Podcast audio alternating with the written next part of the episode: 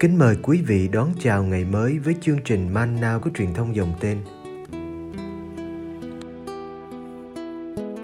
Chương trình hôm nay gồm có những mục sau. Trước hết là lời Chúa và suy niệm. Kế đến là hạnh các thánh. Bây giờ kính mời quý vị cùng theo dõi chương trình.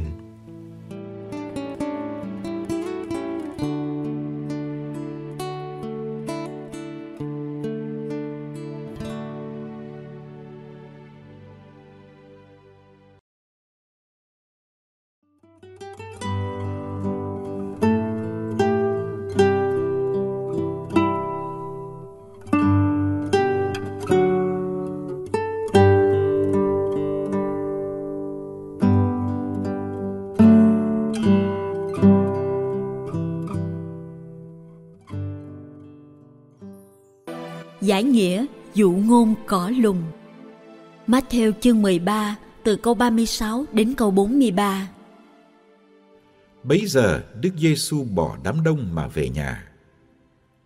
Các môn đệ lại gần người và thưa rằng Xin Thầy giải nghĩa dụ ngôn cỏ lùng trong ruộng cho chúng con nghe.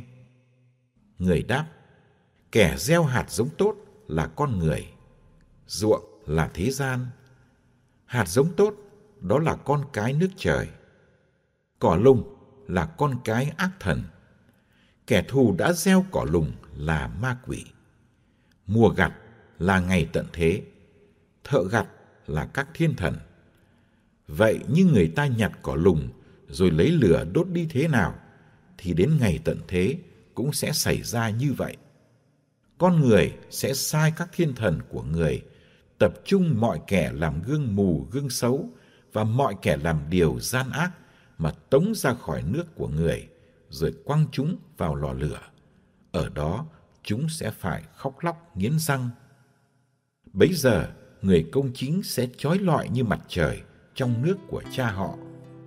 Ai có tai thì nghe.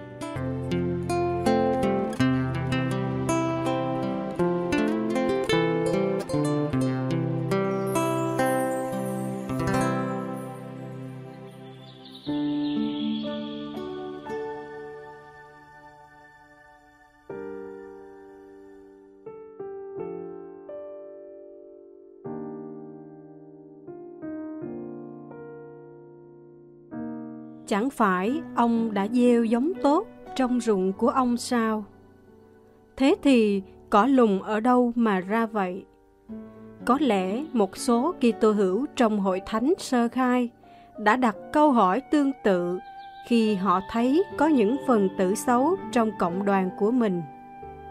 Ông có muốn chúng tôi nhổ đi không? Ông có muốn chúng tôi trục xuất họ ra khỏi cộng đoàn không? Có người tưởng rằng một hội thánh phải gồm toàn những thánh nhân. Hội thánh không có chỗ cho tội nhân, cho con cái ác thần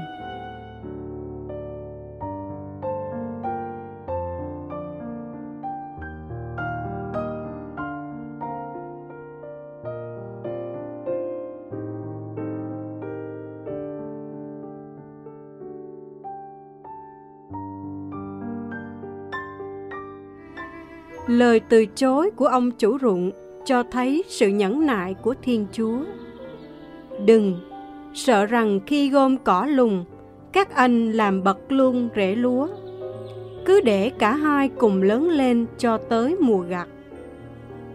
Thiên Chúa chấp nhận cỏ lùng mọc chung với lúa, con cái nước trời sống chung với con cái ác thần cho đến tận thế. Nhẫn nại và bao dung là dấu hiệu của sự thánh thiện đích thực. Sự thánh thiện này biết chờ đợi, biết tôn trọng tự do của con người. Đôi khi chúng ta cũng có thái độ nóng nảy của Giacôbê và Gioan khi đòi đốt cả làng người Samari khi họ không chịu đón Chúa.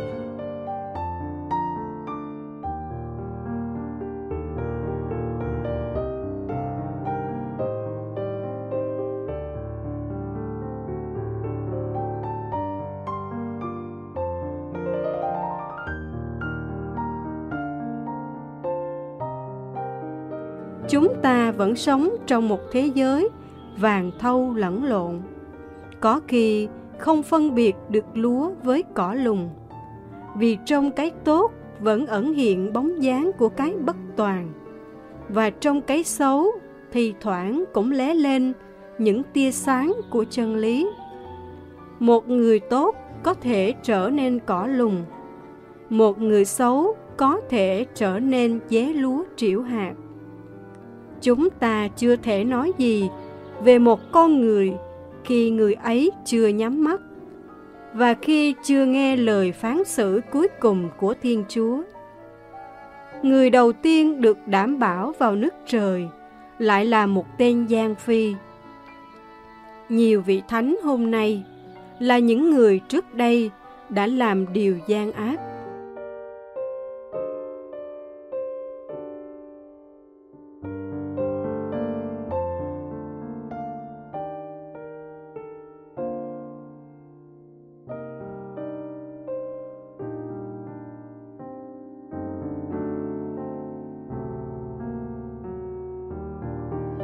Nếu tôi tự đặt câu hỏi, tôi là lúa hay cỏ lùng, tôi sẽ thấy lúng túng khi tìm câu trả lời.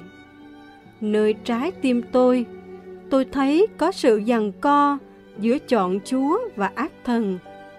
Có lúc tôi thấy mình như đã thuộc trọn về Chúa. Có lúc lại thấy thế gian và xác thịt như hoàn toàn thống trị mình ngay trong điều tốt tôi làm, vẫn có điều gì không tuyệt đối trong suốt. Tôi hiểu rằng cỏ lùng vẫn có chỗ trong thửa ruộng của lòng tôi. Thiên chúa vẫn chấp nhận tôi như thế đó. Nếu ngài nghiêm phạt tôi, thì tôi đâu còn sống đến nay.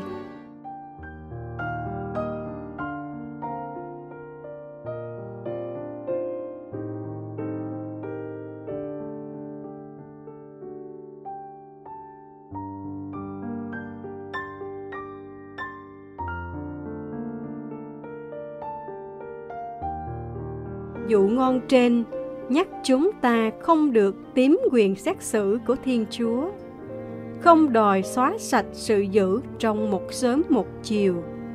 Nhưng chúng ta lại không được để mặc cho sự dữ thao túng. Chúng ta dám hy sinh mạng sống để xây dựng một thế giới công bình. Đức Giêsu đã bị sự dữ nút chửng, nhưng cuối cùng Ngài đã chiến thắng cuộc đời Kitô hữu là một nỗ lực không ngừng để nhổ cỏ lùng nơi mình và khao khát vươn tới sự thánh thiện của chính Thiên Chúa.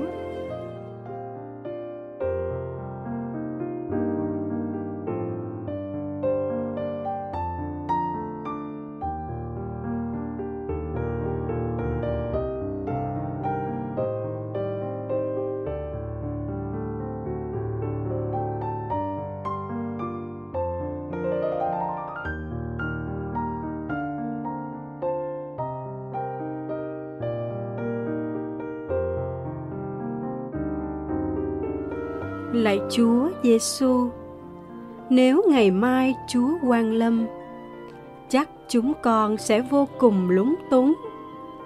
Thế giới này còn bao điều khiếm khuyết, dở dang, còn bao điều nằm ngoài vòng tay của Chúa. Chúa đâu muốn đến để hủy diệt. Chúa đâu muốn mất một người nào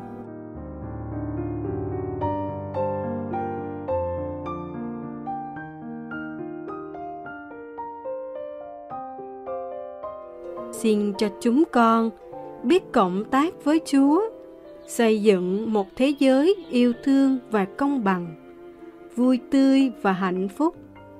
Để ngày Chúa đến thật là một ngày vui trọn vẹn cho mọi người và cho cả vũ trụ.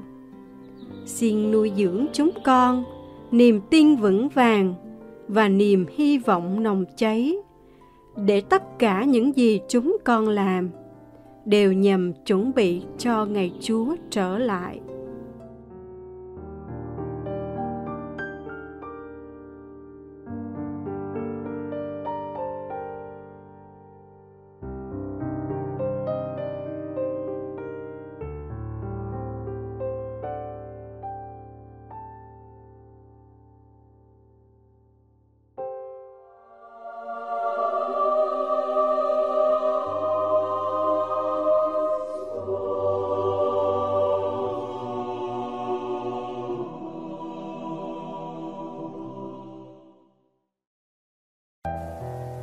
Ngày 1 tháng 8 Thánh Am Phong Ligori Giám mục tiến sĩ hội thánh Ngài sinh năm 1696 Mất năm 1787 Alfonso sinh ngày 27 tháng 9 năm 1696 tại Maria Nelli, gần Naples, nước Ý Đại Lợi, trong một gia đình quý phái đạo đức.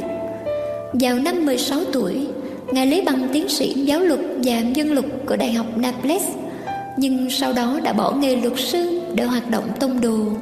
Ngài được thụ phong linh mục năm 29 tuổi và dồn mọi nỗ lực trong việc tổ chức tuần đại phúc ở các giáo xứ cũng như nghe xưng tội và thành lập các đoàn thể kỳ tô giáo. Ngài sáng lập dòng Chúa Cứu Thế tại Scala nước Ý năm 1732. Đó là một tổ chức của các linh mục và tu sĩ sống chung với nhau, tận tụy theo gương Đức Kitô và hoạt động chính yếu là tổ chức tuần đại phúc cho nông dân ở thôn quê. Như một điềm báo cho điều sẽ xảy ra sau này, sau một thời gian hoạt động, những người đồng hành với Ngài ngay từ khi thành lập đã bỏ tu hội và chỉ còn lại có một thầy trợ sĩ. Nhưng tu hội cố gắng sống còn và được chính thức chấp nhận vào 17 năm sau, dù khó khăn vẫn chưa hết. Sự canh tân một vụ lớn lao của cha An Phong là cách giảng thuyết giảng giải tội. Ngài thay thế kiểu hùng biện khoa trương, thùng rỗng kêu to bằng sự giản dị dễ hiểu và thay thế sự khắc nghiệt của thuyết Jansen bằng sự nhân từ. Tài nhiếp văn nổi tiếng của Ngài phần nào đã làm lu mờ công lao khó nhọc mà Ngài đã ngăn dọc dùng Naples trong 26 năm trường để tổ chức tuần đại phúc. Ngài được Đức Giáo hoàng Clement thứ 13 bổ nhiệm làm giám mục giáo phận Thánh Agatha de Gotti năm 1762.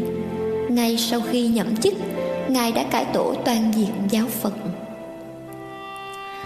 Hành tích kể rằng một trong các linh mục của dòng có cuộc sống rất trần tục và cưỡng lại mọi biện pháp nhằm thay đổi lối sống ấy. Vị linh mục được Đức cha An Phong mời đến và ngay ở lối vào của phòng ngài, thánh nhân cho đặt một tượng thánh giá thật lớn. Khi vị linh mục do dự không dám bước qua, Đức cha anh Phong ôm tồn nói: "Hãy bước vào đi và nhớ đạp lên thánh giá." Đây không phải là lần đầu tiên mà cha đạp Chúa dưới chân mình Thánh anh Phong nổi tiếng về nền tảng thần học luân lý Nhưng Ngài cũng sáng tác nhiều trong lĩnh vực tâm linh và thần học tính lý Văn bản các vinh danh của Đức Maria là một trong những công trình vĩ đại về chủ đề này Và cuốn Viếng Thánh Thể được tái bản đến 40 lần trong đời Ngài đã ảnh hưởng nhiều đến sự sùng kính thánh thể trong giáo hội.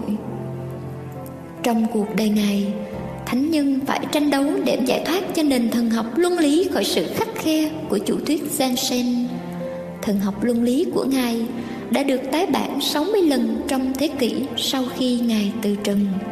Chú trọng đến các vấn đề thực tiễn và cụ thể của các cha xứ và cha giải tội. Nếu có thói vụ lực và giảm thiểu hóa luật lệ xem vào thần học luân lý, chắc chắn nó không thuộc về mô hình thần học tiết độ và nhân từ của Ngài. Vào năm 71 tuổi, Ngài bị đau thất khớp khủng khiếp. Ngài đau khổ trong 18 tháng sau cùng với sự tâm tối vì sự cho dự, sợ hãi, bị cấm dỗ đủ mọi khía cạnh đức tin và mọi đức tính. Ngài qua đời ngày 1 tháng 8 năm 1787 tại Nocera de Bragani, Salerno.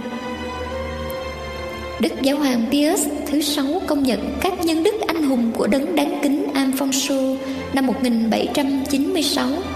Đức Giáo hoàng Pius thứ bảy tôn phong chân phước cho Ngài ngày 15 tháng 9 năm 1816 và Đức Giáo hoàng Gregory thứ 16 đã nâng Ngài lên bậc hiển thánh ngày 26 tháng 5 năm 1839.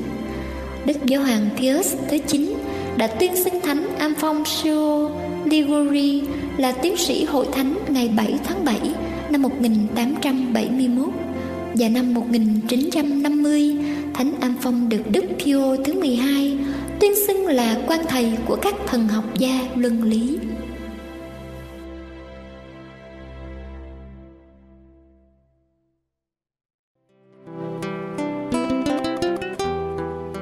Cảm ơn quý vị đã theo dõi chương trình kính chúc quý vị một ngày mới tràn đầy niềm vui và ân sủng của Chúa và mẹ Maria.